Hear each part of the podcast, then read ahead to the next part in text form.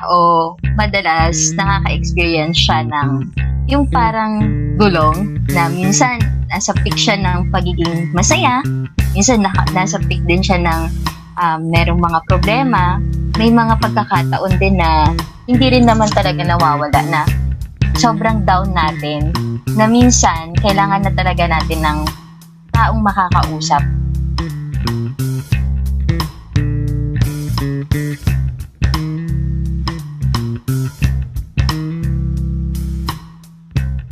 naman ng bagay na nagiging mabigat para sa atin, nagiging magaan kapag meron tayong supportan na kukuha mula sa iba.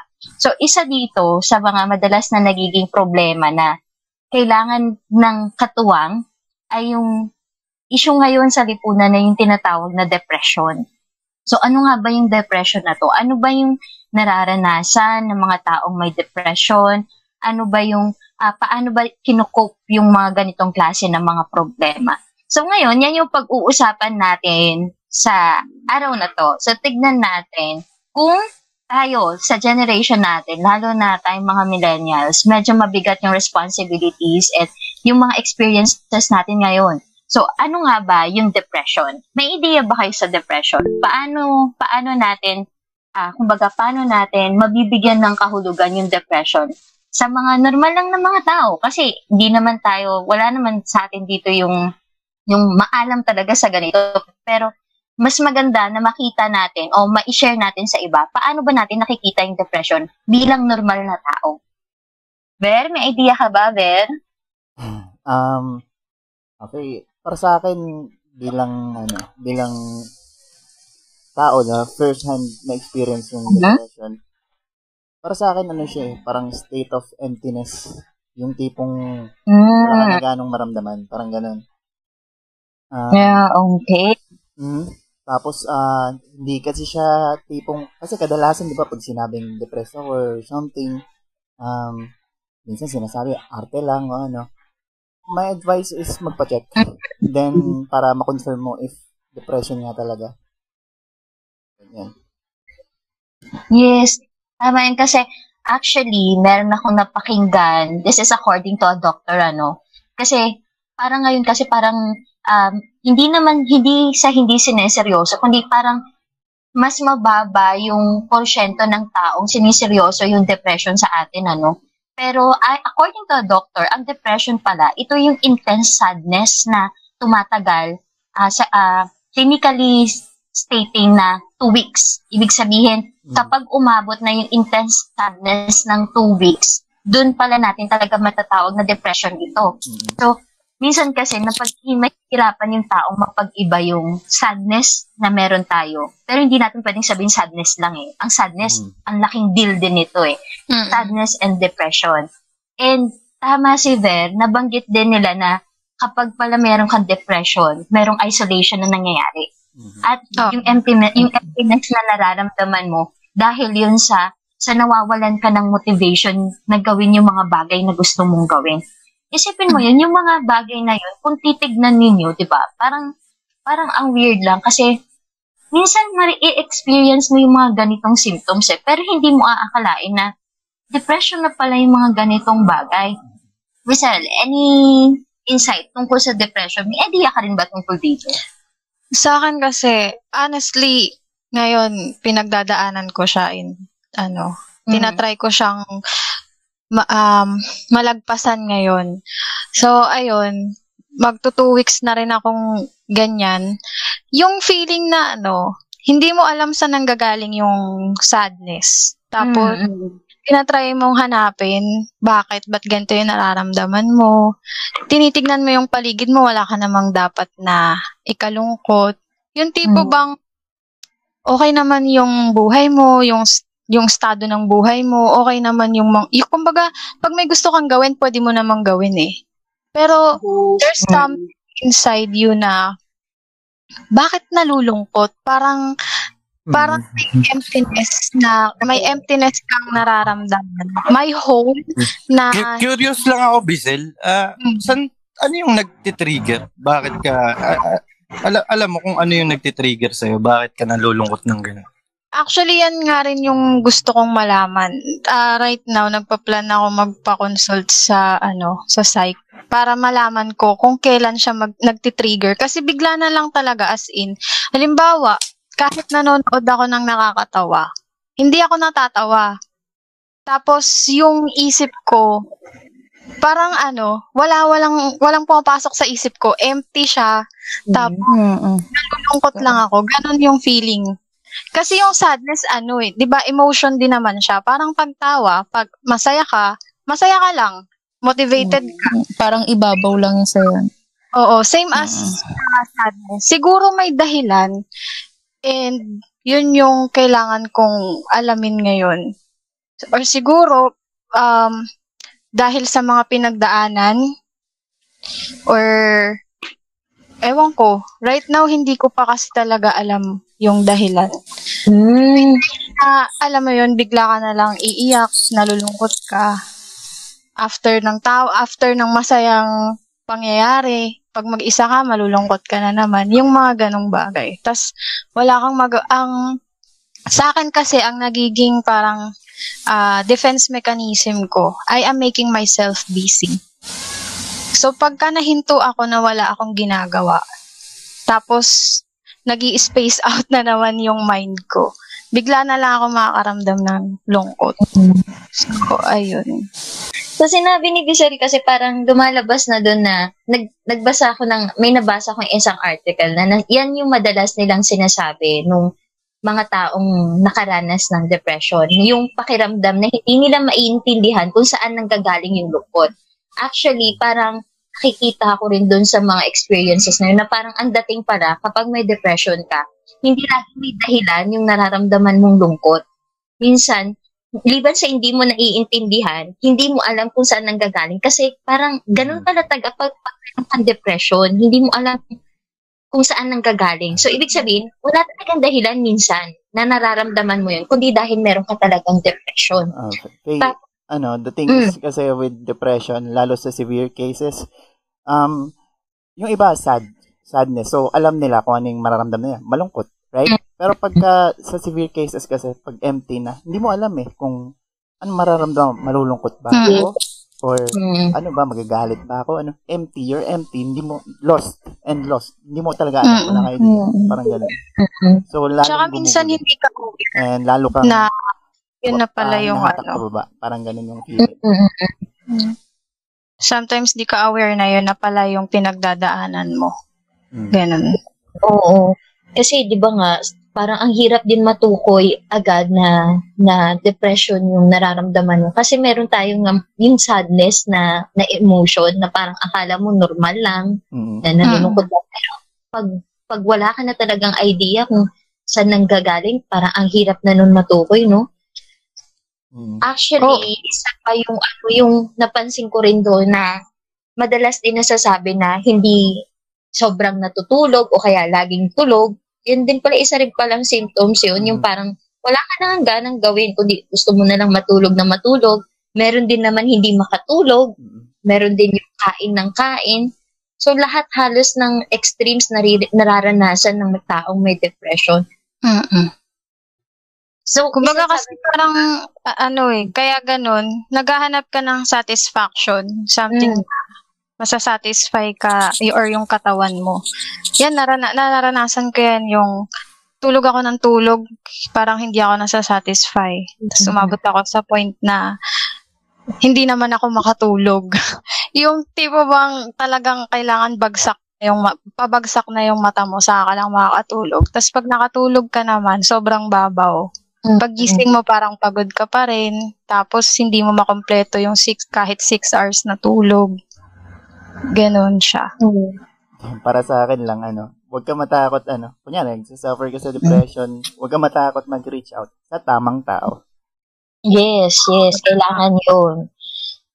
Kasi minsan, imbis na makatulong pag pa, sa'yo, parang, ano eh, parang lalo ka palang madadown eh. Kasi, Mm. lalo na sa atin, sa Pinoy, parang usong-uso yung toxic positivity, di ba? Mm. Yung, imbis na i-validate yung nararamdaman mo eh, Mm. parang lalo ka pang haatakin Ah, yung pakiramdam. imbis na i-address yung mismong problema, ano, ano na lang, parang dinidisregard Mm. in a way na positive. Oo, tama. Tsaka kung may, halimbawa, may family member kayo na posibleng pinagdadaanan yan, Mm. intindihin nyo na lang kesa i-judge. Or, Oo. di ba? Kasi yun yung kailangan din nila eh. Yung pangunawa ng mga taong malapit sa kanila. Mhm. Turay, may idea ka ba sa, or man naka-experience ka na ba ng mga taong may, may depression before? Yung sa depression, di ko, di ko alam, di ko alam, di ko masabi kung pinagdaanan ko siya. Pero feeling ko parang duman, same with Bizel, parang ganun yung pakiramdam, yung parang ang lungkot mo. Pero ano yun, nung lockdown yun, nung, anong, ano, nag-stop yung work, tapos nasa bahay lang ako. Tapos, parang doon ko na feel yung, ano, emptiness. Yung parang, siguro, ewan ko, marami talaga siguro naka-experience ng ganun. Yes, yes. Yung parang, ang lungkot eh, hindi mo rin, tal- hindi ko rin, yung time na yun, hindi ko alam talaga kung saan nanggagaling yung lungkot. Tapos, ang pakiramdam ko nung time na yun, parang, irritable ako, parang ayoko nang may kausap.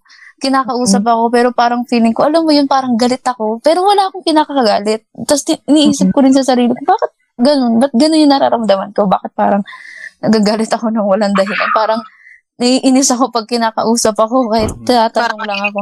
Ang ulo mo na. Oo, parang ganun. Tapos ang lungkot-lungkot ko lang. Tapos parang, y- alam mo yung hinahanap ko yung dahilan bakit ako malungkot. Pero hindi ko masagot kung bakit ako malungkot. Tapos hindi ko na rin maintindihan yung sarili ko. Parang, ayun, parang ganun nga. Kagaya nung sa kanila, yung pinagdaanan nila. Pero ngayon sa, sa, yung difference niya noon, sa, nung pinagdaanan ko siya, masasabi ko naman na ano, parang okay naman na ako ngayon kasi ano, siguro nga dahil ano, yun nga, nal- nalilibang ako kasi syempre pumapasok ako, lumalabas ako ng bahay. Pero, baka ganun kasi ako eh, pag, yung, yung- pero yung sinabi ni Vizel kanina na naghahanap siya ng ano, ng mapag, yung ma- magiging busy siya, ganun. Ako nung, nung time nang, na ano ako, na parang, nung parang feeling ko depressed ako, ayoko na may ginagawa ako. Parang mas gusto kong nararamdaman ko yung ganung feeling nung time na yun ah. Parang, parang alam mo, yun, hindi ako makapag-focus na maging busy ako. Mas gusto ko Mm. siyang dinaramdam. Mas, hindi ko alam, nung time na yun. Kaya, Parang hindi ka makawala sa ganung, em, ano, no, oo, em, oo, ganung- oo. Oo. Hindi ko rin, al- basta yun, nagpapasalamat na lang din ako na, ano, na wala siya. Ng, oo. Kasi ngayon, okay naman na. Nakakaya ko naman na. Hindi na, na hindi na ganun. Kasi, mm Actually, maraming naka-experience talaga ngayong nung lockdown, lalo na nung ECQ. Ang daming nawalan ng trabaho pa. Totoo. So, parang ang daming factors na naka-apekto talaga sa tao na mag-lead sa ganun. Lalo na't nasanay tayo na kapag sa work ka, kahit sabihin mong stress, may nakakausap ka, may, may, may Mm. release ka eh. Pero ngayon, sa bahay ka nagtatrabaho, wala kang, mas madalas na wala kang kausap, kundi yung nakatuto ka lang sa laptop mo. Pero mas malala, yung nawalan talaga ng trabaho. Sabi nga nila, parang tumaas daw yung yung bilang ng taong tumatawag. Isipin niyo, 'di ba? Kasi dito sa Pilipinas, dahil meron na tayong mental health law, may mga number na tayong pwedeng tawagan na na para Mm. makatulong sa atin kapag nakakaramdam tayo ng mga ganitong klaseng ah, emotions ano o ng depression either meron ng mga crisis hotline na sinasabi nung na, naibalita nga na parang tumaas yung bilang ng taong naging confident na tumawag doon kasi hindi na talaga nila matake Mm. kasi kailangan na talaga nilang ma-release. Yan. The, the Mm. thing is kasi with depression, ang pag pumunta ka sa psych, ang number one na sasabihin sa'yo ng psych na gamot dyan is counseling. So, Mm. kailangan talaga Mm. may makausap ka about it. Kahit hindi naman siya professional, basta some, someone na handang makinig and someone na hindi makikipag-compete sa'yo ng Mm. kung sino mas dumanas ng mas malala, di ba? Yung ganun. Someone na handang magbigay din ng input na hindi siya makakalala sa sitwasyon. So, pangalawa na lang yung medication eh. Kung bibigyan ka, Mm. pangalawa na lang yung, ang number one na na talaga, cure is mag, makipag-usap ka, mag-counseling. Yan. So, siguro kung kaya dahil ano, kaya duk tumaas din yung cases ng depression this lockdown kasi yun nga, dahil walang masyadong makausap yung mga ano, yung mga tao. So, Mm. hirap. Mahirap yun. Sobrang hirap nung Oo. pa- parang ano, basta natatawa na lang ako naiisip ko. Pero ano, mahirap nga. Hmm. Grabe. Actually, ako ano eh. Yun, ah simula second year yun yun. Nagsimula dyan ng maranasan yung depression. Then, ah na-diagnose ako nung 2016. Nagpunta ako sa psych. Tapos, along with anxiety. Then, after a year, eh, siguro si La- Evora, ano, may idea yata or Taman? Bora may idea ka ba sa Oo, pre. Oo. Ah, Balitaan nga namin, pre. ano yung, ano, ano ba yung alam mo? Parang nag... Nag-suicidal ka daw, pre. Parang Ah, gano'n. Ah, Oo. nag-suicide attempt ako noong 2017. Bago, Hanggang saan ka umabot? I mean, ah, hanggang... emergency room. Ah. Na-emergency room ako noong 2017. Bali, ah, ano yata, mga 12 hours walang malay. Tapos yun, Oh, um, daming pinagdaanan na, daming kumausap na site and all. Tapos, na-confine ako ng 16 days. Bago ako na, Tsaka to, Ger, umabot ka sa ganun. Mm. Na ano nga ako, na, nagulat nga ako nung gumalaw si JV. Uy, uy, unexpected ah. Parang gano'n. Tapos, Mm. hindi pala sila ang nangyari sa akin. Konti lang din nakakalam. Hmm, nagulat ako. Sorry. Ayun, um, siguro kaya talaga siya umabot sa ganun kasi pag wala kang mapag, ano, mapagsabihan, pagsabihan. pag Mm. iniipon mo yung, ano, yung mga salobin mo, eh. Masasabog ka talaga. Oo. At saka ang mahirap doon, yung wala kang mapagsabihan tapos hindi, hin- pag, ang mas mahirap doon yung hindi mo rin alam kung, kung bakit. Kaya kahit may makausap ka, hindi mo rin masabi sa kanila kung bakit. Ah, totoo. Yun nga eh, ano eh. Umabot din sa point na maghanap, naghahanap na lang ako ng stranger. Tapos doon na lang magsasabi na lahat. Kaso, ah, nangyari kasi, majority of that is parang nahusgahan lang. Ganun. Oo. Pag-compete. Paano, Ber, paano sa, paano stranger yung mga nag, paano ba yung mga naglalako ng alahas? Ganun ba? Paano, paano, anong klaseng stranger pa yung, ano mo? Kaya baka na-judge ka. Yung nag, ano, yung naglalako ng kama, kama, hulugan, mga bahay. Nag-ayos na antay na, pre. Oo, yung ano. Anong klaseng stranger, pre? Kasi medyo curious lang ako. Ah, ano naman, Bert? Yung mga, kunyari, sa Dota, mga nakaka-Dota, tapos, nag-post sila ng something about sa, ano, sa, sa depression or ano naramdaman. Mm, paano, paano sinabi niya sa'yo na na-judge ka? Sinabi na, pre, may depression ako. Ang sabi, ang, ang sinabi, ano, no? Ah, computer mo yan. Share ko ba yung? Computer yung sinipin. no? Di, Di na, di na rin ako magtataka kung bakit, ano, yung, since na inoping ko tong, yung podcast nga na to. So, nakita ko yung ano ni Berna. Hindi, sige, gustong gusto ko yan. So, Mm, kasi now I know kausap. Ber. Mm. Mm. Mm. Kaysa naman, Ber, kausapin mo yung mga, ano, Nagbebenta na nga. kami na lang, Ber. Kala ko very stranger yung mga omegle. Ay, oo, no. Dating app. Na. i-judge ka talaga nun kasi baka naman yung kinausap mo yung nagja-jumper ng kuryente, busy sila. mga ano lang. Magja-judge ka talaga, pre. Mga ano naman, parang hindi naman sila complete stranger. Pero, siyempre may idea ka na rin kung paano sila makitungo. So, sinay mo lang na may pag-usap ng some, something na mas malalim kaysa sa usual interaction. So, siyempre, usual interaction namin is naglalaro. Which is yung number one escape ko that time. Is paglalaro. So, yun. Nung nakita ko sila mag-post ng mga something about depression or something about na nakakalungkot. So, parang ako sa Mm. nakaka-relate ako, ganyan. And then, hanggang sa mag-lead na sa usapan na nakapag-share na ng personal stuff. Kaso, pagdating, Mm. pag-share ng personal stuff, sinabihan ka na lang na, ano, parang dinisregard na lang kung ano yung pinagdaanan mo, ganyan. So, yun. So, ang hirap. Parang, naisip, naisip ko that time, ang hirap na mag-initiate ng conva or ang hirap naman mag-reach out. Kasi, Totoo. ano eh, parang sugal siya eh. Mm-mm-mm. Pag, pagka nagkamali ka, ang laki ng repercussions sa'yo. Which is, kung normal ka naman, wala namang kaso, di ba? Kaso, Mm. pinadanas ka kasi na depression. So, ano, ang tindi nung, ano, nung repercussions. Tsaka isa yan sa pinakamahirap hanapin, yung ano, matinubang makakausap. Kasi minsan yun lang din yung kailangan mo eh. Yung mapaglalabasan ng sama ng loob or kung ano man yung nararamdaman mo. Siguro kaya nga talaga may psychologist kasi hindi lahat talaga ng tao, family or friend mo, mauunawaan yung nararamdaman mo. Mm-mm. Mas okay pa rin Siguro talaga. ako, Na, ano, nakuha yun there na, di ba kasi sinasabi nila, mas madaling magsabi ng, ng nararanasan mo sa stranger.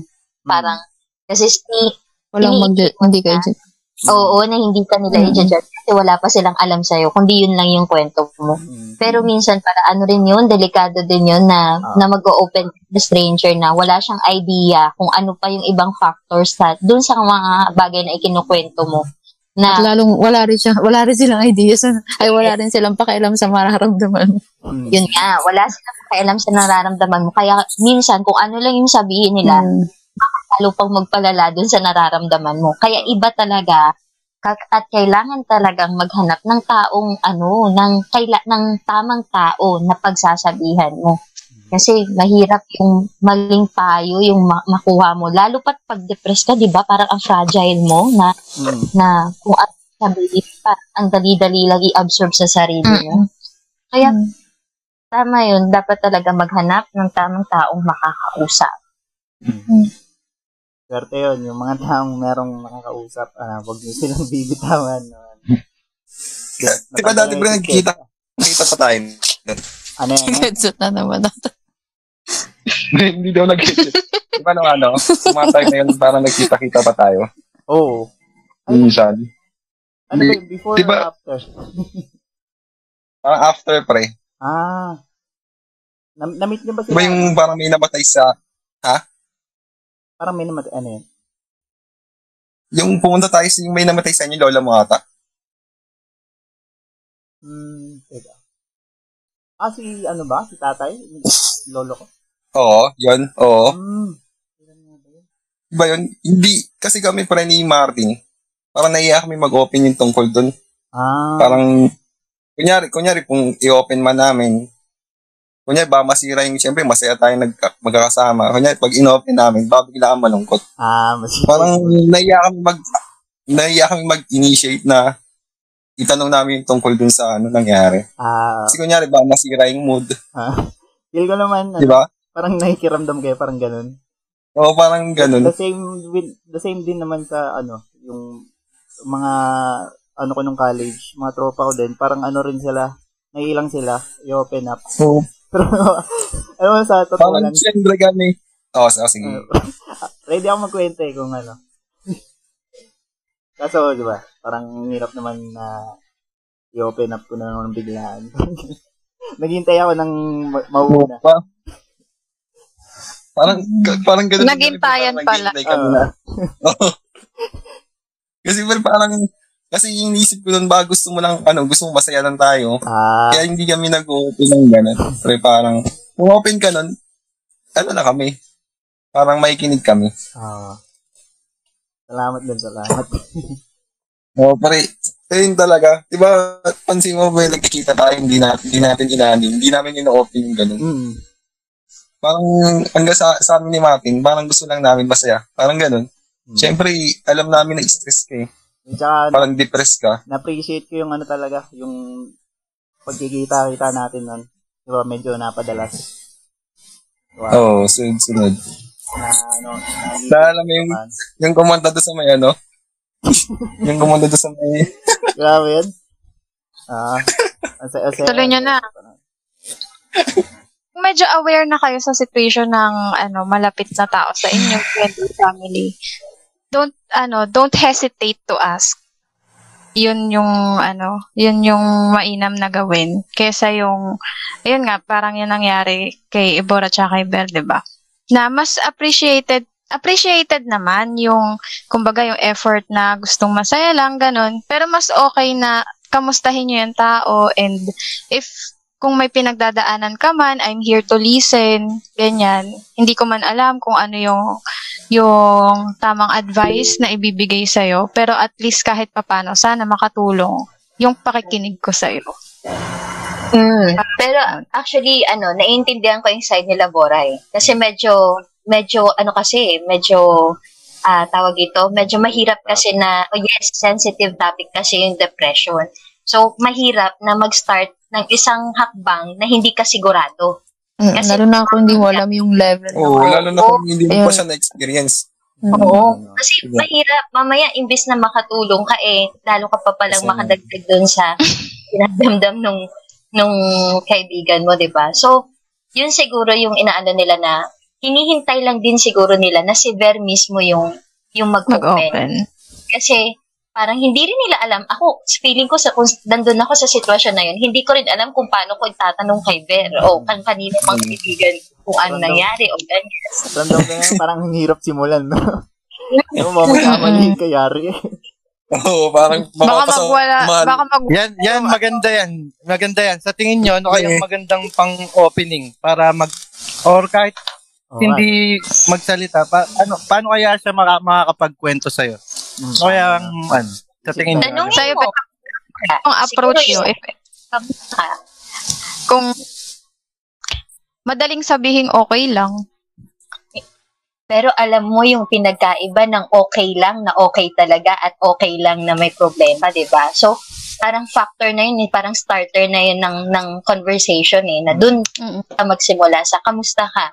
Yun, yun nga yung sabi nila, napaka-importante pala ng tanong na yun totoo. na dapat pala inuugali natin yung pagtatanong nun sa iba, yung kumusta ka? Kasi sa simpleng ganun, doon na nagsisimula na, ah, ganito pala yung nangyari. Doon na, nag, doon na nagkukwento eh. Starter talaga yung pagtatanong siguro ng kumusta ka. Yun, sa akin yun ay, hindi ko alam sa inyo kung paano, paano pa ba? Paano pa yung ibang paraan ng pag-open? Mainam nga yan, parang, kunyari si, ano, si Martin, tanongin mo muna, kumusta ka? Tapos isa-isahin mo hanggang mapunta sa akin, parang gano'n. No? Parang segue. Diba? Or, Mm, Kasi, hindi niya naman Oo. marap mm, siguro, siya yung, siya yung, ay, ako talaga. mm, O, mahirap, mahirap din kasi kung i- i-recta mo eh, no? totoo. Yung par- oh, Eh, pero paano kung- depression ka daw. oo. eh, paano kung ano, paano kung dalawa lang, pa, dalawa lang kayo doon, di ba? Ah, Hindi mo muna yung sarili. Siguro kung Kailangan meron kang pang-opening eh, no? Ako O kaya magkwento ka, no? Mag, o kaya magkwento ka, no? Alam mo yung kapitbahay namin may depression. Pwede, pwede. Di- baka naman ang lamig yung kausap mo na may depression Tapos sabi-sabihin mo, ano kayang magandang gawin dun? God. ikaw ikaw sa tingin mo kung ano anong, anong gusto mong approach ganon Oh, yun. Ah, ikaw, Ber. Ikaw ba, Ber? Anong mas, ano sa'yo? Mas, ah, makakampante ka kapag ka inopen sa'yo yung ganong, ganyan, ganitong topic? Ano yung mas okay sa'yo? ako naiisip ko ano eh, parang magkaroon muna ng conversation about sa recent, halimbawa may nangyari na ano, na hindi maganda or kahit anong negative. Tapos, parang unti-unti, mapupunta yung convo sa, ano, sa depression. Parang gano'n. Mm-mm. Kaya, sabi, sa, sa, halimbawa ngayon, ano, hey pre, ano, hirap ng lockdown, ah, parang gano'n. Ah, ang nangyari sa lockdown, eh, yung about sa kung ano ng issues, tapos biglang papasok sa, oh, kumusta ka naman pre, parang gano'n. Paano naman naka-affect sa'yo yung nangyari? Parang gano'n.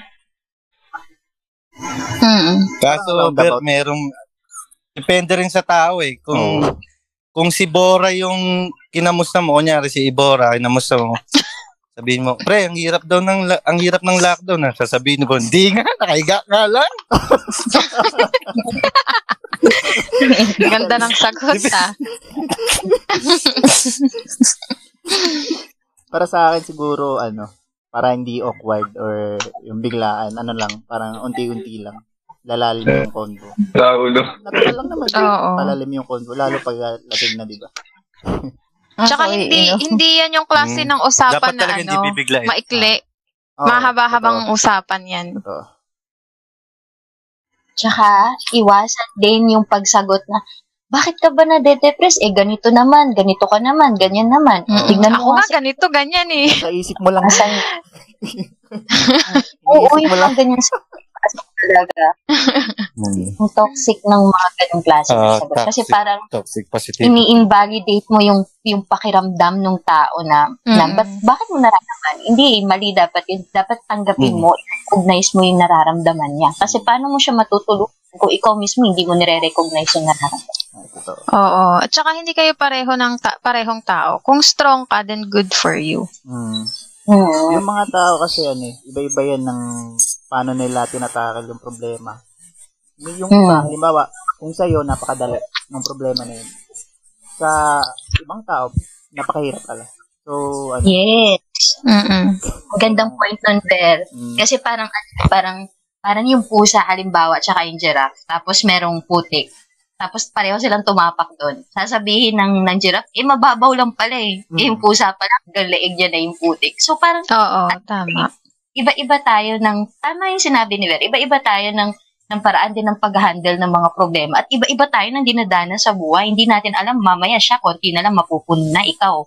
Marami ka pang exit para harapin yan. So, ang ganda, ganda na sinabi niya. And, anything else? yung, siguro yung, ano, yung, yun pala, balikan ko lang yun dun sa paghahanap ng tamang kausap kailangan yung kausapin mo rin, yung naiintindihan yung impact sa'yo nung nararamdaman mo. Na, yun nga, na, libat sa i-recognize niya, yung naiintindihan ka talaga niya. At, ang hirap din kasi, very hindi ko alam kung ano, ano ba dapat kapag, kapag may depression yung tao. Dapat ba, kasi, dapat ba pakinggan mo lang siya? depende. or- kasi, dapat ba magsabi ka ng dapat niyang gawin? Hindi ko doon sa part na yun. Kung ikaw, kung ikaw sa, sa palagay mo, nung time na yun, anong mas kailangan mo? Yung pakikinggan ka o yung kay mas kailangan mo nang sabihin sa'yo kung ano yung kailangan mong gawin? ako yung, yung pangalawa, yung kailangan sabihin sa akin kung anong gawin ko. Kasi medyo, parang magulo kasi. Ang hirap i-straighten up ng mindset, parang ganun. Hirap. So, kailangan ko ng tutulong sa akin na mag-isip or, or mag-advise about about kung ano dapat yung gawin. Parang ganun. Agree. Pero ano eh, depende kasi sa kausap. May iba kasi na gusto lang talaga nila ng makikinig. Hmm. So, rin talaga. Kaya kailangan talaga kapaan, eh, no? Hindi lang basta-basta sugod ka lang ng sugod. Oo. Ang hirap tricky. Kaya naintindihan ko yung ano, yung side nila, ano, ni Bora na, na ano sila, parang naiilang or something kasi medyo tricky yung sitwasyon. Mm, totoo yun. And, doon sa mga bagay na yun, eto naman, dito naman ako sa tanong na, ano ba yung dapat gawin or ano ba yung ikaw personally, ano yung mga ginawa mong hakbang para unti-unti ka doon lumabas doon sa kahon ng ng ng depression? Ano yung mga nag, ginawa mo sa sarili mo noon para maging mas okay ka na? Nung, nung early stages kasi, mas nag-focus ako sa escapes eh. Mm, Mga, ano, parang, para hindi ko maisip kung ano yung dinadanas ko. So, binabad ko sarili ko sa paglalaro, which is, nakatulong naman nung una. Pero, in the long term, hindi siya sobrang okay na method. Dapat talaga, ano, hindi ka mag-rely sa escapes. Kasi, if magre-rely ka lang sa escapes, parang, wala, iniwasan mo lang yung problema mo. Sabi ka lang okay, then, pag, then, at the end of the day, depressed ka pa rin, and, Hmm. pa rin pakiramdam mo. So, wala rin, di ba? yes, yes. Then, Oo. yun, eventually, una kasi ano eh, parang nagano ako, yung pinaka method is, yung sa health, simula mag-exercise, ganyan, para mas ano, yung, ano, yung katawan, mas energetic, mas, mas ready kang ano, bumangon para itakil ko ano, anong dapat mong gawin sa isang araw. Start with the small things, organize yung sarili, yung kung ano yung mga dapat mong gawin sa araw na to, kahit na hindi naman siya impactful, kahit na napakaliit lang na bagay, gawin mo pa rin. Then, at the end of the day, mararamdaman mo yung accomplishment na natapos mo, yung mga dapat mong gawin sa isang araw. So, nakakatulong yun sa, ano, sa pagpapagaling. Then, yun, mas, eh, wala kasi ako masyadong makausap eh. Pero mas nag, naging involved ako sa mga, kunyari, pag may may lakad or may labas ng tropa. Sumasama ako sa ganun para, ano naman, maramdaman ko rin na, How about, ay, okay, okay. mm, sige, eh, Okay. Sorry, sorry. How about Bisel? Kasi di ba sabi mo na experience mo rin yung ganong, yung ganong stage, yung ganong klase ng experience. Ano yung mga bagay na ginawa mo? Kasi malaking tulong to ha, kung, kung may makikinig, lalo na yung mga iba na nagsisik talaga ng hindi talaga nila alam kung paano sila magsa-start na kumawala sa ganong, ganong pakiramdam. Ano yung mga bagay na ginawa mo? Ayun. So, 'di ba before ah, hindi ko pa nakwento kasi yung pinagdaanan ko pa before eh, bago yung dinaranas ko ngayon. So, Mm. ayun, nung unang beses ko siyang na-encounter, um, paano ko ba? Una, ayun, parang pareho din kay Berno. Hindi ko pinansin yung pain eh. Hindi ko pinansin yung, kumbaga, hindi ko pinansin yung problema or yung talagang totoong dahilan kung ba't ako nagsasuffer nung time na yon. Kasi ang dami. eh. Tapos, ang ginawa ko, ano, um, alam mo yung feeling na ano, na nasugatan ka, tapos hindi mo pinansin yung sugat, tinapalan mo lang siya, hindi mo nilinis, hindi mo ginamot. Tapos nag-move forward ka lang. Ganon yung, ganon yung ginawa ko. Move on lang. Hindi ko pinansin yung problema, hinayaan ko lang siya.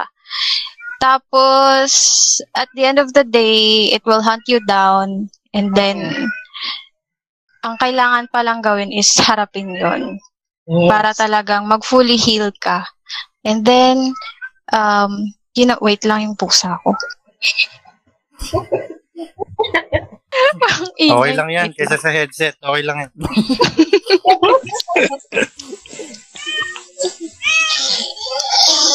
Tapos, ayun, um, ah, ang next na ginawa ko is, nag-focus akong mag-church, nagbabad ako sa church, and then, um, gumawa, ano? Hindi lang basta yung nagsisimba, yung gumawa, kumuha ako ng tungkulin ko doon para mas malibang ako. Kasi nung time na yon ano eh, high school, pa-college pa lang.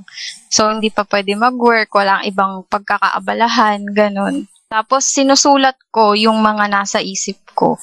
Kung ano man yung yung nararamdaman ko, yung gumugulo sa isip ko. Kasi wala akong makausap. Tapos, feeling ko, hindi ako maiintindihan ng mga tao. So, ayun. Parang yun yung naging escape ko na isulat and then libangin nga yung sarili. Mm. Tapos, ayun, harapin nga yung problema. Kasi, ilang taon yung ilang taon yung lilipas pag hindi mo siya hinarap. Darating at darating yung time na kakailanganin mo siyang harapin para mag fully healed kay. Mm, So, mm. ayun. Yung hardest lesson na natutunan ko about it is yung mga taong nasa paligid mo, ano, nandiyan lang sila para susuporta lang sila, sila sa'yo. Never mong isik na sila yung maging salvation mo or sila yung pinakamakatulong sa'yo para gumaling ka sa depression. True. You only have yourself dyan. Ikaw at ikaw lang ang makaka-fix sa sarili mo. Yun. So, Hindi ibang Oo, tao. Never seek na never fully rely on someone else. Pwede kang, oo, hingin mo support nila, pero never do, yun nga, yung re- reliance sa iba. Oh, Mm. tsaka siguro, Tsaka isa, mm Oo, ang, yung ang ano dun- sinasabi siguro ni Ver, parang, yun siguro yung first step. Mm, Ikaw, syempre, di ba, wala namang unang tutulong sa'yo, dapat kundi ang sarili mo. Kasi mahirap na Mm-mm. tinutulungan ka ng iba, pero ikaw, hindi mo natutulungan yung sarili mo. Ayaw mong tulungan yung sarili. Yun Tsaka isa rin yan sa naging mistake ko noon na ano, kumbaga, suma, pinipilit kong isandal yung sarili ko sa ibang tao. mm, Ganon. Na hindi, hindi ako natuto na tumayo sa sarili ko. So, ang ending, lalo akong nabasag. oh. The thing is din kasi pag nag-rely ka sa ibang tao and then what if hindi available yung tao? And what if nawala bigla yung tao? Hindi mo na siya Mm-mm. makausap. Paano ka nun? Balik ka na naman sa dati. Di ba? Oo. Mas lalo kang wasak. Ganon siya. So, magsisimula din yan sa sarili mo. Which Yes. is, kung pag-seek mo, yung pag-seek mo ng professional help, ano na yan, malaking, malaking hakbang na yun. Or yung, paki, Hmm. yung pakikipag-usap mo sa ibang tao, or pag-seek mo ng, ano, ng advice sa, isang, sa ibang tao, malaking hakbang na yun. So, keep it up. Pero ha, linawin ko lang din. Pero hindi ibig sabihin no, na wala ka talagang, walang taong susuporta talaga sa'yo. Sa bilyong-bilyong Mm-mm. tao, o, Mm. meron at merong isa o dalawa o ilan man yan na makakaintindi. Mm. So, kailangan mo lang hanapin yung tamang tao na yun. So, isa lang dun sa siguro sa nakuha ko sa sinabi niyong dalawa talaga na huwag babaliwalain. Importanteng i- ikaw personally na nakaka-experience, i-acknowledge mo yung nararamdaman mo. Mahirap, siguro mahirap Mm. sa una na medyo in denial ka pa. Pero dapat matutunan mong i-acknowledge yun. At syempre, i-express kasi mahirap. Parang ano eh, parang alam niyo yung sponge na kapag ah, nilagay mo sa tubig, unti-unti niya yung ina-absorb. Pero kapag marami-rami ng tubig na naka, ano dyan sa sponge na yan, ang bigat na nun. Sobrang bigat na nun. Mm-mm. So, kailangan talaga natin na mahirap na ikaw lang yung minsan nagdadala ng mga ganong problema. Kailangan natin talaga ng mga tao sa paligid. Kaya nga sabi nila, di ba, no man is an island. Ang Mhm. hirap-hirap. na. So, Mhm. ah, hanapin lang natin siguro yung tamang tao na magsusupport sa atin. Siguro yun yung, yun yung kailangan talaga nating gawin. Mm. Eh, support each other. Yun, yun talaga, yun. yun. Tsaka ano, share ko lang, napanood nyo ba yung ano, yung Elisa Lam docu sa Netflix? Yung tungkol dun sa nawala sa Cecil Hotel?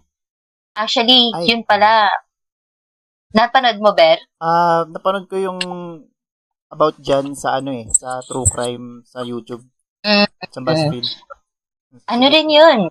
It has something to do with depression din pala. Meron din pala siyang depression doon na in, yung paraan niya naman ng pag-e-express ng sarili niya ay through tum- Tumblr ba yun? Ah, social media platform. Mm. Doon niya nilalabas lahat ng, ng inaiisip niya, ng nararamdaman niya. So, naghanap siya ng outlet kung paano niya ilalabas yung emotion niya.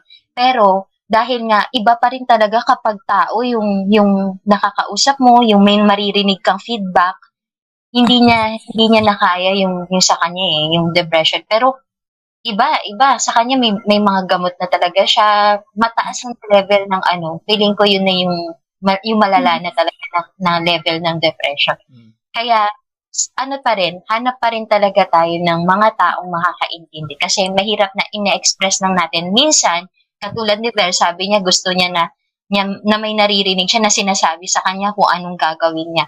So, hindi naman natin magagawa yun kung hindi tayo makakahanap ng kausap na, pero syempre, dapat yung tamang tao talaga.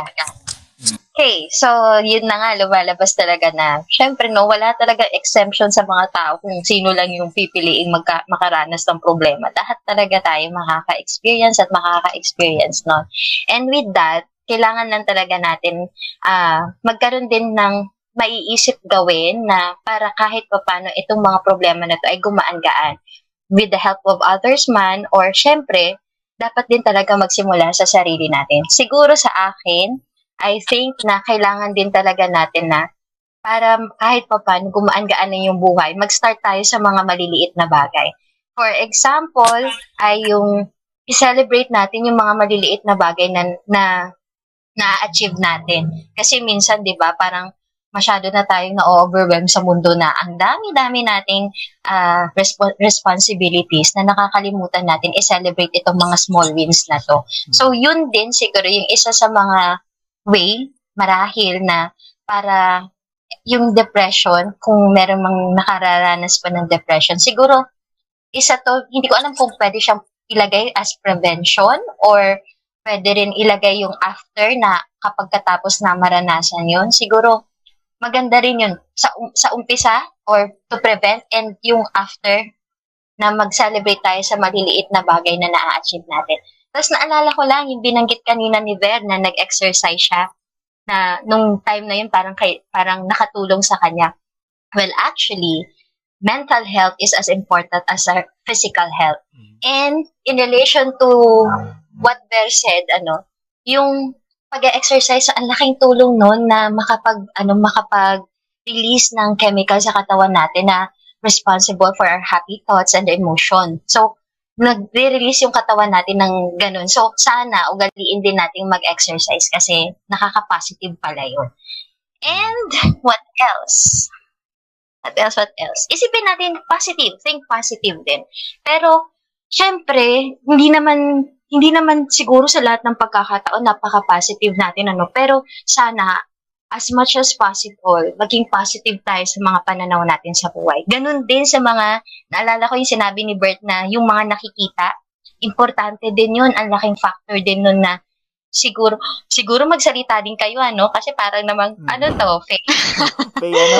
Segment mo yan, Oo, Faye. tama, tama, tama. Yun, Kala ko yun. ano eh. Di, kala ko, itanong mo kay Dr. Faye. Ah, Naging psych na pala. Hindi na. Ang ganda na ng momentum ni Sunshine eh. Sunshine na Sunshine eh. Go sunshine. Kasi para ako Ang ganda nagsasalita. na eh. Nakikinig ako yung parang Doc, Swabe na eh. Doc Faye. Tanong mo kay Doc Faye. Ganda na eh. Ang hirap sumingit ka, ano eh. Okay yung Oo, momentum eh. hirap singitan eh. Grabe na yung Hindi ko kasi alam kung paano ko kayo ipapasok. Oo, puta, nandun ka sa momentum, tapos pinigil mo. Oo, Dapat sa'yo, sinasaksakan ng headphone eh. Bora, pasok. Alam ko. Kidding aside, Putik. Yung sinasabi pala ni Bert na yung nakikita natin, ang, ang laking factor nun sa mental health natin, sa emotional, lahat, ang laking factor nun sa atin, sa kabuuan. Kaya dapat, as much as possible, read positive at ma, ma- ano lang, parang yung mga healthy lang na makakatulong sa atin, dapat yung, na- yung i-absorb natin. Yung about nga din sa sinabi ni Bert, yung sa newsfeed or yung pag-filter ng Yes. newsfeed mo, ano, malaking bagay din yan kasi pag madalas ka nakakita ng negative, parang ano eh, nai-imprint sa utak mo. Kasi ano, Mm. kahit ba iwasan mo yung thought, pero pag madalas at madalas nakikita ka ng negative, parang nai-imprint sa, nai-imprint sa utak mo na maging negative na lang din. Parang gano'n. Mm, totoo yun. eh, yung mood mo. True. Tsaka, So, do, ah, iwas-iwas mo sa ano, di ba? Mhm. Sa alam mo ng toxic yung, kahit masabihin mong close friend mo yan, pag nakararamdaman mo na nagiging toxic, Oo. Iwas na, huwag kang manghinayang na ano, na mawalan ng kaibigan. Meron at merong, Mm. Oo. Kaya ako nag-unfriend talaga ako eh. Pagka hindi ko gusto toxic, yung mga hindi- ano niya. Hindi na. Post. Kung di mo man kayang i-unfriend eh, kahit i-unfollow mo lang, basta wag mo lang makita yung mga ano, o wag ka lang makatanggap ng mga toxic True. stuff na ginagaling sa Hindi naman masama ano eh, mawalan eh, ng kaibigan. Mm. At hindi rin mas mang kukumonde ang kaibigan mo. So habang, habang tumatagal, parang ili ng kaibigan eh. Kasi dati parang ano yun eh, parang ang negative doon, yung thought na yun. Na, ay, namimili yan ng friend. Pero ngayon, di ba, ano na siya, Ah, parang mature, ano nga siya eh, actually. maturity Mature. ako. Science maturity na, syempre, ano siyang kaibigan, parang ganun. Di ba? Ayun lang. Nyo, as we grow older, nagiging mas kaunti ng paunti na yung friends. Sa totoo lang. Kasi True. natututo ka na mag-filter. Ah, nagpipilter Hindi. Lahat okay. Parang pag nakita mo, ay, parang wala tong magagandang maitutulot sa akin. Though, hindi pa Sige naman na. kailangan perfect Yes, yes. Kumbaga, kung toxicity na yung nagdadadala, nag, kaya, chismosa tong mga to, eh, hindi ka naman ganun dati. Let go of them. Parang Yes, tama Kung hindi mo sila ma-influensya na tumigil sa ganun, ikaw na lang mag-adjust. Ikaw na lang lumayo. Ang ganun. Hindi, may gusto lang akong i-add na Hmm. kanina ko pang gustong-gustong sabihin. Sakto na si Bora. Seryoso, Joke Wenbert. Ah, ano na? Hindi, Ready na ka? kung alam, hindi, kung alam niyo yung, yung kanta, kilala niyo yung Urban Dub? Yun na lang. Mm. Yung bandang Urban. Meron Mm. akong, meron akong pinapakinggan sa kanilang kanta simula bata pa ako. Siguro mga grade 3, grade 2. Hindi lang salbakuta yung pinapakinggan ko. Nakikinig din ako ng Urban Dub. Tapos, may ano lang sila, may kanta sila na hindi ko alam yung meaning nung bata pa ako. Hindi ko alam kung anong meaning nung ano. Tapos ngay, parang ngayon, ngayon ko na lang na-realize yung meaning nung kanta. Yung kanta na Soul Searching. Mm-mm. Mm, ang yung pinaka-lyrics niya, yung pinaka-dulo ng lyrics niya, parang yung what whatever you do, choose life. Parang tungkol, yung kantang yun tungkol talaga sa mental health illness yun. Parang, yun lang, yung pinaka anong message lang na kahit anong mangyari, ano, ano ka pa din, buhay pa rin, syempre. Parang wag mong, wag papasok sa isip mo na lahat naman kasi tayo dumadaan talaga sa sa dark times eh. Pero basta yun yung pinaka-message niya na kahit anong mangyari, huwag kang magpapamatay. Yun lang. Mm. And life is a blessing. Kaya dapat ano talaga, i ano tatan. Live life to the fullest at kapag hindi na kaya ang mga problema, humingi ng tulong sa iba. Mumbai, Mumbai yung dating ko dun. And isa pa, sa yun din yung yun mo, lumalabas din yung benefits nitong ginagawa natin. Mm. Di ba? Natututo na si Iborang mag-ayos ng antena. Hindi, joke lang. Ah, na, Kaya dapat, lalabas, di Hindi, at least, na, na, di ba? At least, Yun ang gusto mo sabihin eh. ano na, na. Tulong, yun yung benefit nito. Kaya dapat umaten lagi. Oo. Kid, hindi, hindi. Kidding aside.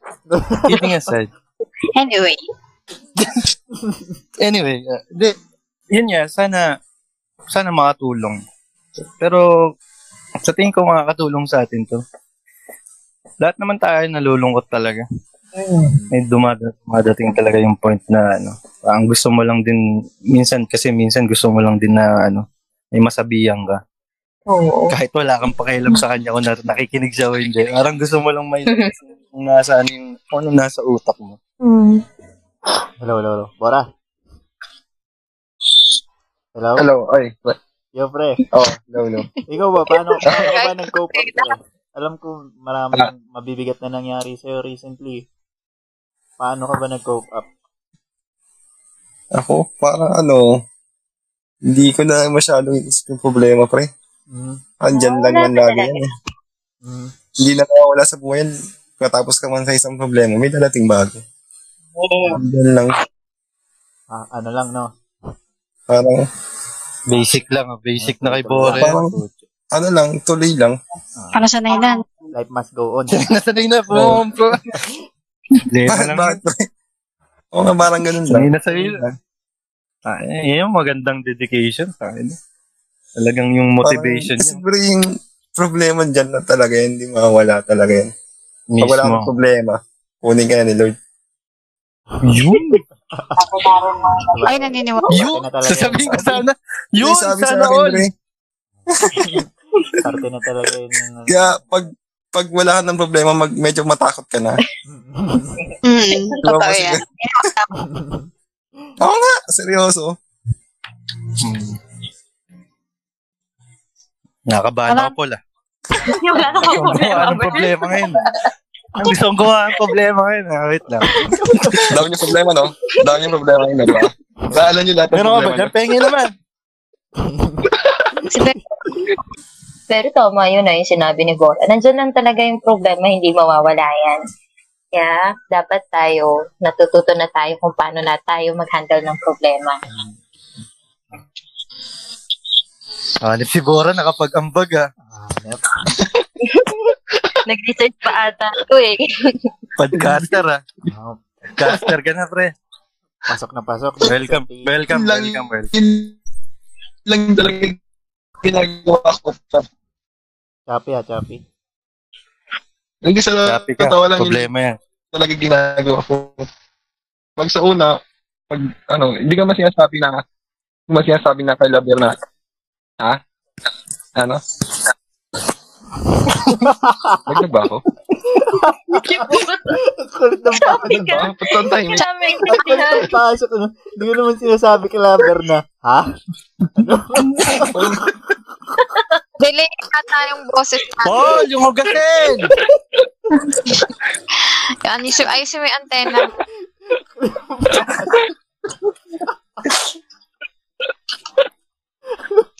tumahimik, lag ba ako? Kala ko naglag lang ako. Ah, d- ano, ano, choppy ka kanina, ano. Mm. O, tuloy mo na. Hindi, hindi ko naman sinasabi na kila Ber, siyempre may pinagdaanan sila. Hindi ko naman sinasabi na madali lang yan. Hindi naman sinasabi na ganun. Pero sa akin lang, parang huwag niyo masyadong isipin yung problema talaga. Mahirap na, wag, Alam ko, di naman din ganun kadali eh. Diba? Parang, wag ka mag-swimming Oh. sa thought ng problema mo. parang, Lalalim oo, na. parang, oo, parang, Mm, mismo. Ang ganda nun, Ber, ah. yun yung ibig ko sabihin. Kasi pag natapos yung isang problema, may papalit ulit yan. Mm, Inulit lang, ah. Ulit-ulit na ba? Inulit na.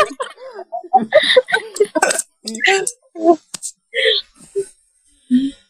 Yun lang. Ang ganda ng ang ganda lang ng welcome kay Bora, di ba? Yung unang sali niya, di ba? Ang ganda, di ba? Okay. Okay na okay. Unang sa iniyakan. Baka, baka akalain niya, Boro, puro iyakan dito. Ngayon lang Boro. Nag-message nga sa akin, nag-message nga. Sabi, sabi niya sa akin, pre, paikot ba yung iyak dito? Hindi, gago ako doon, pre. Sabi ko, hindi, tanga-tanga ka. Sa Raulo, wala akong mag-message na gano'n. Ay, nako. Eh, Pero yung takeaway natin sa sinabi ni Bora na wag wag masyadong isipin yung problema. O, tama yan na wag kang masyadong mag-dwell sa problema mo. Kasi kung mag-dwell ka dyan, mas lalala lang eh. Huwag kang Yes. ma-focus sa thought ng problema mo. Mag-focus ka sa thought na paano mo solusyonan yung problema mo. Hmm, yan, tama, pre. Ayun, ito, ito pala. Ito pala yung, yung gusto ko itanong kanina. Kasi actually, ano siya, parang insight. Na lately, parang nagkaroon ng isang poster yung isang ah, soon-to-be film ata yun. I'm not sure Hmm. about mental illness. Mhm. And nagkaroon ng iba't ibang comment kasi ipinakita doon na parang yung weird faces ng mga tao, Mhm. weird faces ng mga tao kapag may mental illness. So magandang magandang ano lang 'yun, parang sa akin parang gusto ko lang hingin yung comment niya tungkol sa bagay na 'yun na na yun yung nilagay nilang poster na parang it shows na kapag may mental illness ang tao, usually ganito ang itsura. What is your uh, insight about this one? Kasi ah, depression is under na rin ito eh. Parang pupasok siya sa ganitong ano eh, ganung, ganung usapan eh. Sa tingin nyo, may mukha ba talaga yung depression? May eksakto mukha ba talaga ng tao ang depression? Mar- marami naman ako nakasama tao. Kaya may kakilala ko na ano, may mga ganyan. Pero pag titignan mo naman sila, nakakausap mo, parang okay naman sila. Kaya para sa akin, parang hindi mo masasabi na ano eh. Sa tingin mo lang na yung tao depressed. So, parang ah, pag nakausap mo. Wala siyang specific na mukha or Oo. Pa, wala, parang, kasi, kunyari, ngayon, pagkausap mo lang siya, ayaw niya ilabas na ano siya, na depressed siya. So, parang, hindi mo malalaman talaga. No? hindi mo talaga malalaman. Kaya nga 'di ba parang may may isang may isa ring clip art na lumalabas na yung tao meron siyang iba't ibang maskara kada araw na Mm. ah ito seryoso ako ngayon, ito masaya ako ngayon. So ibig sabihin pala ano, masasabi talaga natin na wala wala hindi mo makikita sa tao tawa man yan ng tawa, ano man yan, masaya man siya, lagi man siya nakangiti. Hindi mo masasabi na okay talaga siya, eh, no? Kasi meron siya mga natatagong emotions na baka hindi niya na-express itong mga negative emotions na to, pinapakita niya lang sa tao na positive siya, na masaya siya, na okay siya. Ang dali, ang dali kasi sa taong makita na, ah, masayahin to, parang walang problema sa buhay. Pero minsan, sa sobrang ganun yung pagtanaw natin sa tao na parang happy lang siya, hindi natin alam na yung mga mabibigat na emosyon pala, yung mga negative emotions pala, mas mahirap pala sa kanyang ipakita sa tao. So, I agree kay Bora na wala talagang muka yung, yung depression. Na, minsan nga, di ba, parang, parang makikita mo nga sa social media, ang dami-daming nagpo-post na happy siya, ah, ah, with the family, tapos bigla nila mababalitaan na nag, ano, nag, nag-suicide or what. So, wala talagang muka. Hindi, hindi madaling matukoy. Kaya, mas maganda talaga, tulad, balikan ko lang yung sinabi, yung sinabi ko na, na importante talaga na tanungin natin yung kaibigan man yan, kamag-anak, o kung sino man yan, kung kumusta sila. Kasi, hindi dahil nakikita natin silang tumatawa, masaya na sila. So, yun lang. Importante talaga yung pangangamusta. Kasi hindi na. Kaya ine-encourage din natin, lalo yung mga nagsasuffer sa depression na ah wag kayong ma-discourage na mag-seek help. Wag kayong ano, magdalawang isip na mag-seek help sa tamang tao. Yes. Oo. Kasi ah, Speak out and express. ah, yung mga tao kasi sa paligid mo, mi- kadalasan din kasi na nangangapa sila. So, mahirap din sabihin na or mahirap din malaman na may dinadanas ka pala kung hindi ka magsasabi. Oo, totoo. Tsaka minsan pala, no, hindi mo na mamalayan, dumarating yung mga suicidal thoughts. Mm. Bak- hindi ko rin, hindi ko rin actually, Mm-mm. Thank God naman, hindi pa naman pumapasok sa isip yung mga ganong thoughts. Parang, bakit kaya, ah, bakit kaya kung nag, dumarating sa ganong punto? Ano, ah, hindi ko, Ber, di- Ah, can you share something about this one? Sure. Kasi ako yung sa experience ko, um, yung depression ko kasi, yun nga, nagsimula siya nung 2008, around 2008. So, as years pass, parang, syempre, naipon ang naipon ang naipon. And then, dumating tong nangyari nung 2017 na parang last straw ko ba? Parang yun, Mm. I had enough, parang ganun. So, Mm. that time, ang pumasok na lang sa isip ko is parang sobrang gulo na eh. Then, after nung nangyari na yon yung para last straw, mga ilang araw, ilang araw, dumating na yung punto na, ano, na, Ano yun, bigla lang siyang pumasok sa isip, pumapasok sa isip, parang gano'n. hindi siya, hindi siya ganun eh. Parang, di ba yung last straw ko? Ano? Mga ilang araw after nun, ano, paulit-ulit pumapasok sa isip ko na, ano, na, tapos yun, eh. Mm, Ber, paano, paano ka nag ano, Ber? Yung naiisip mo yan, ano ka ba? Parang sinarili mo ba siya o humingi ka ng tulong? Mm. Ano kasi, Paano, pa, paano, ah, mala- paano mo siya inano? ah, malas ako, Bert, kasi sa mga, kadalasan sa maling tao ako nagre-reach out.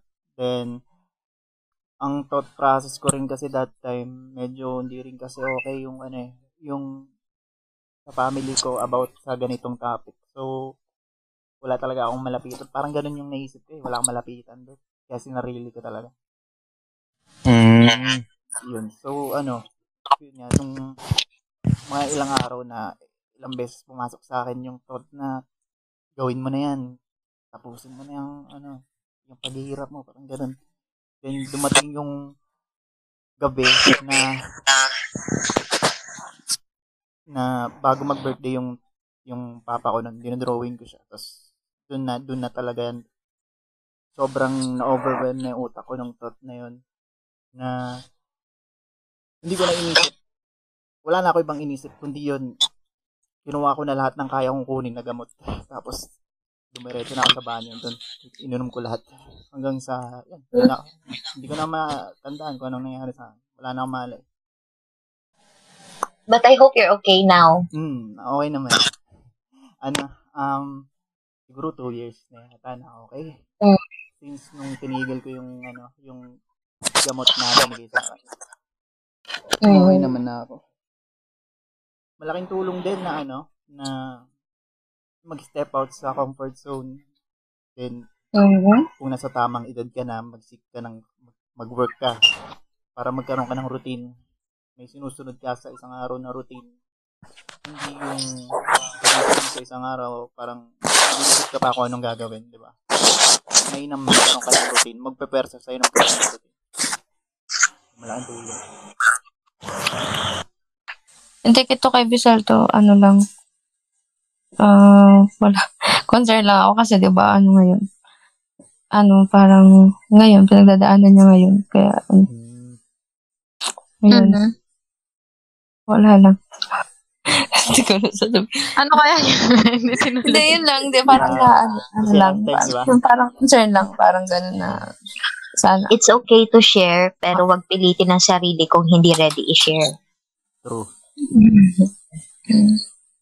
Ah, Parang- nagsasalita.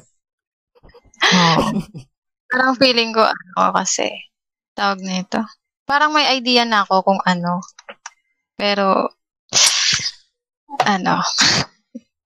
Hindi ko kasi alam paano ko i-share. Al- ah, yun. yung, ano, parang, habang nag-uusap tayo kanina, ang daming, ang daming pumasok sa isip ko, tas parang na-realize ko na baka dahil sa mga pinagdaanan ko tapos may nag-trigger na hindi ko alam kung ano pa.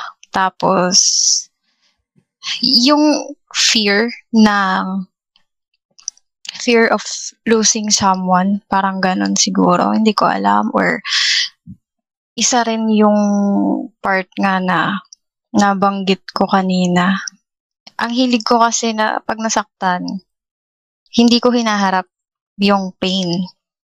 Nagmo-move forward agad ako, ganun. Kaya siguro may times na parang pagka nag, na, natamaan ako, ganun, or pagka, na, yung isip ko ba, malayo yung nararating niya, may isip ko na parang malungkot ako or kusang mararamdaman ng katawan ko. Parang ganun. Kasi ang gusto ko lang talaga maging happy and pasayahin yung mga tao sa paligid ko. And ayoko magkaroon ng space ng lungkot. Nabanggit ko nga kay Dan last time, sabi ko sa kanya, ano, parang akong mababaliw. Tapos tinatanong niya ako kung bakit. Hindi ko masagot kung bakit. Kasi ayoko i-entertain yung thought. Pero gusto ko maayos, maging maayos yung sarili ko.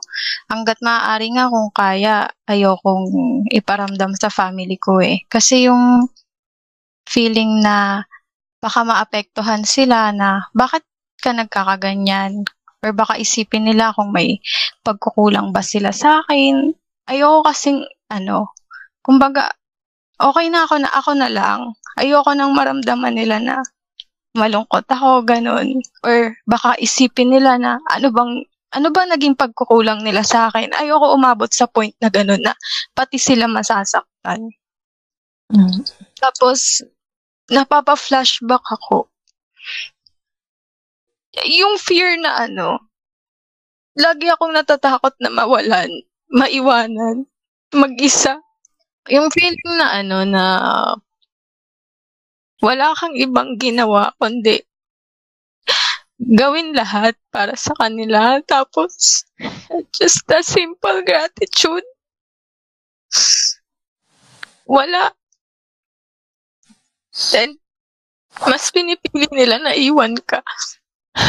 Pero, ang nagbibigay sa akin ng strength, yung pagmamahal sa akin ng asawa ko eh. Kasi, if hindi ko siya natagpuan, kung hindi siya binigay ni Lord sa akin, baka wala na rin ako kasi yung suicidal thoughts lagi rin nandyan sa akin dati. Yung tinatanong nga ni Bert kanina, na sabi niya, paano, paano niya ba naiisip yon yung suicidal thoughts? Pa- paano pumapasok yun? Sa akin naman, sa, sa, on my own preference, naiisip ko siya pag feeling ko wala, wala na akong mahawakan.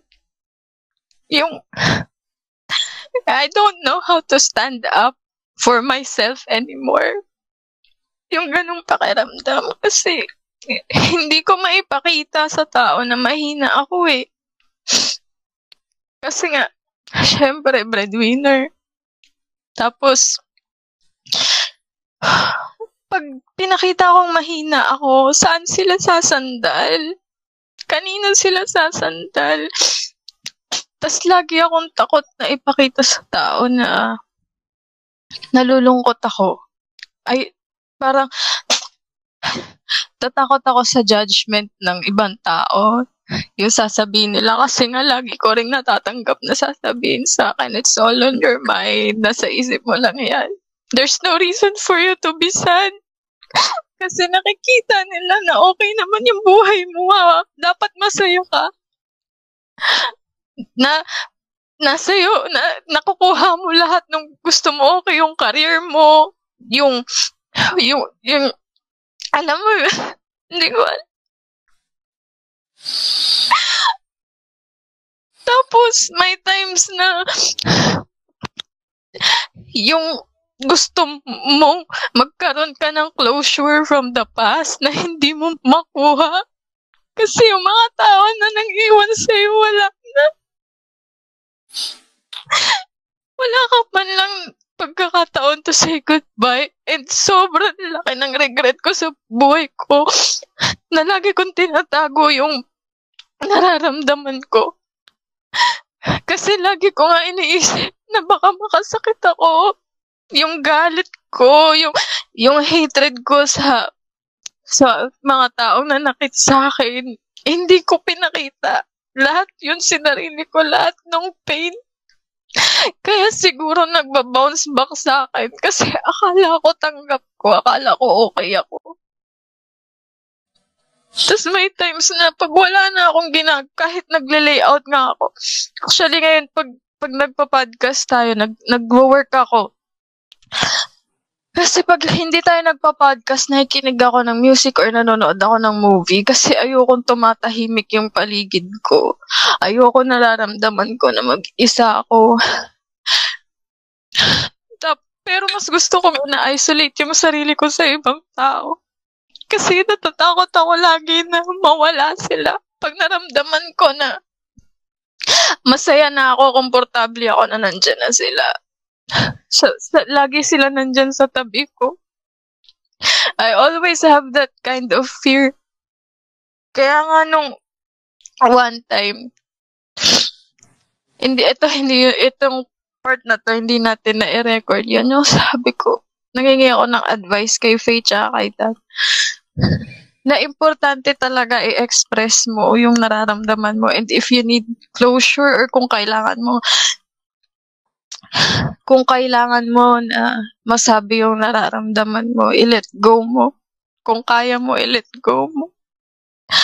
Kailangan talaga eh. Kasi para talaga mag-fully healed ka, kailangan mo nung tamang tamang application para gamutin yung sarili mo. And siguro nga, yung self-love, kahit na ngayon aware na ako kung ano yung dapat kong gawin para sa sarili ko, may times pa rin na mas inuuna ko yung ibang tao. Tapos hindi ko naaalala yung sarili ko.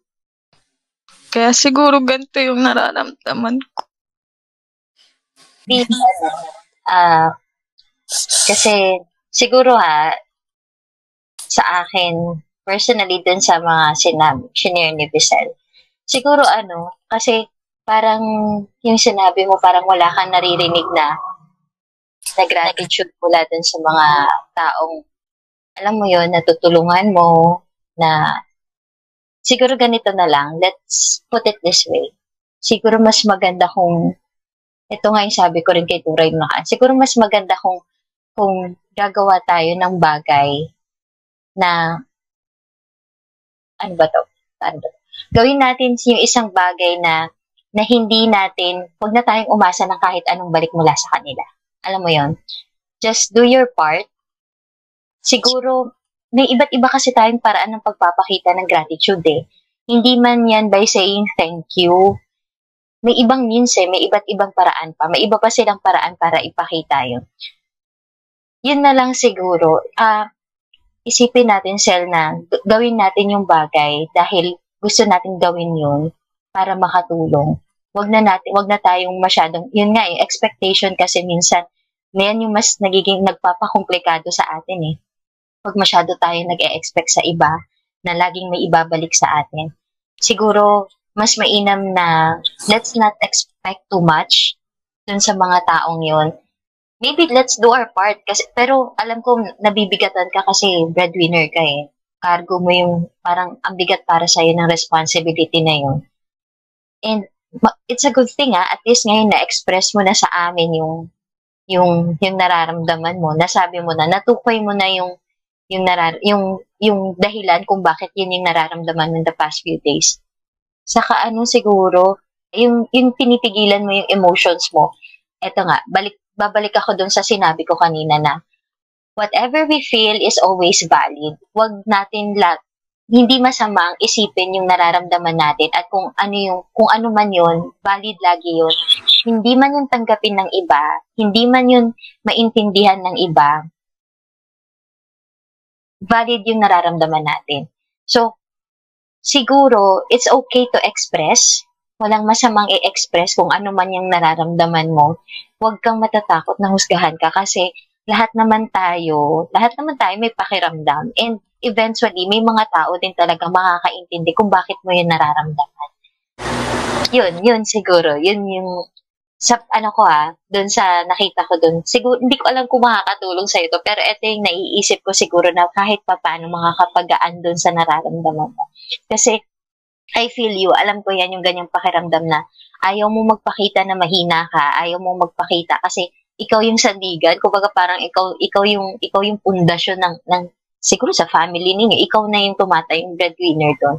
So, mahirap na magpakita na weak ka, pero okay lang din na na maging weak, na, it, na sabihin sa kanila na nahihirapan ka kasi mahirap yung laging nag-a-absorb ka lang, nag-a-absorb ka, nag-a-absorb ng problema.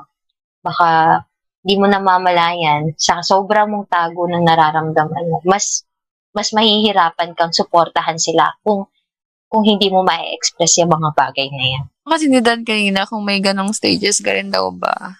Ako? Mm-hmm. Oo naman. Mapagpanggap lang ako. Yeah. Like, Oo, kasi sino ka talaga yung matapang magsalita, oo. Oo, magaling lang ako mag-advise. Mm. Pero, ano ka ba? Siyempre, lahat naman tayo may mga ganun. Mm. Pero, hindi ko alam eh. Ba- Yun nga, siguro mapagpanggap lang talaga ako. Ang galing kong magsabi na express nyo, ganito nyo. Pero, totoo, totoo yun. excited apply. Kasi mahirap talaga. Mahirap magsabi. Kaya, yun, ganun lang.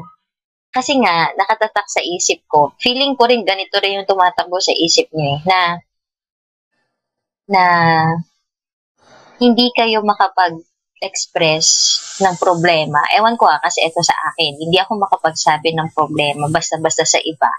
Kasi iniisip ko, ayoko makadagdag sa problema nila. Alam mo yun, parang pag, ano, pag, alam ko kasi yung pakiramdam kapag kapag napupuno na, yung parang, ala, ba't parang ang dami-daming problema, tapos yung sinasabi sa'yo ng sinasabi, parang ang bigat-bigat na sa'yo, pero hindi nila, hindi nila nare-realize na nahihirapan ka rin, ganun. So, may ganun talaga, may, may ganun din ako moments, hindi lang ako nag, hindi ako nagsasabi, kasi hindi nga ako comfortable na feeling ko makakadagdag ako sa iba. Ganun.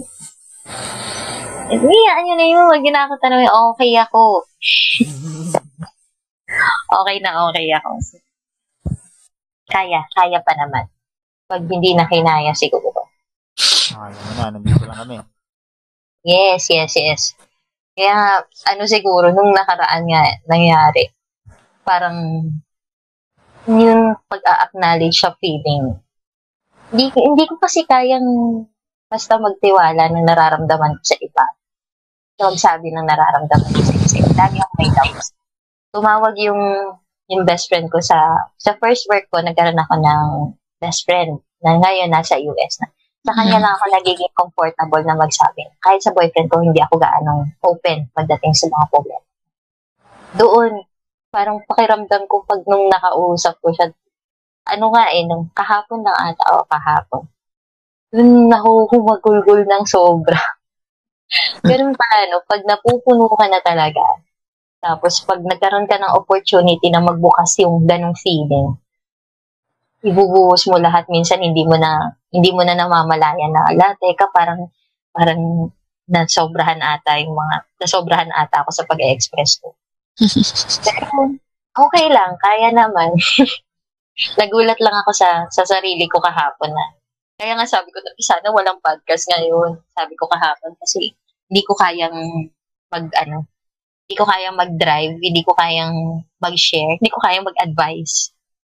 Kasi sobrang bigat ng pakiramdam. Yun, yun siguro. Pero, di ba, kala mo nun, dami-dami kong alam, nag-a-advise ako sa. Pero totoo pala talaga yung sinasabi nila. Kung sino yung, yung, yung magaling mag-advise, sila yung hirap sa mga partner. Yun lang. Pero yun, ganun lang talaga ang buhay. Sabi nga ni Bora, nandyan lang lagi ang problema, hindi nawawala. So, okay lang yan. Okay pa ako. Sana.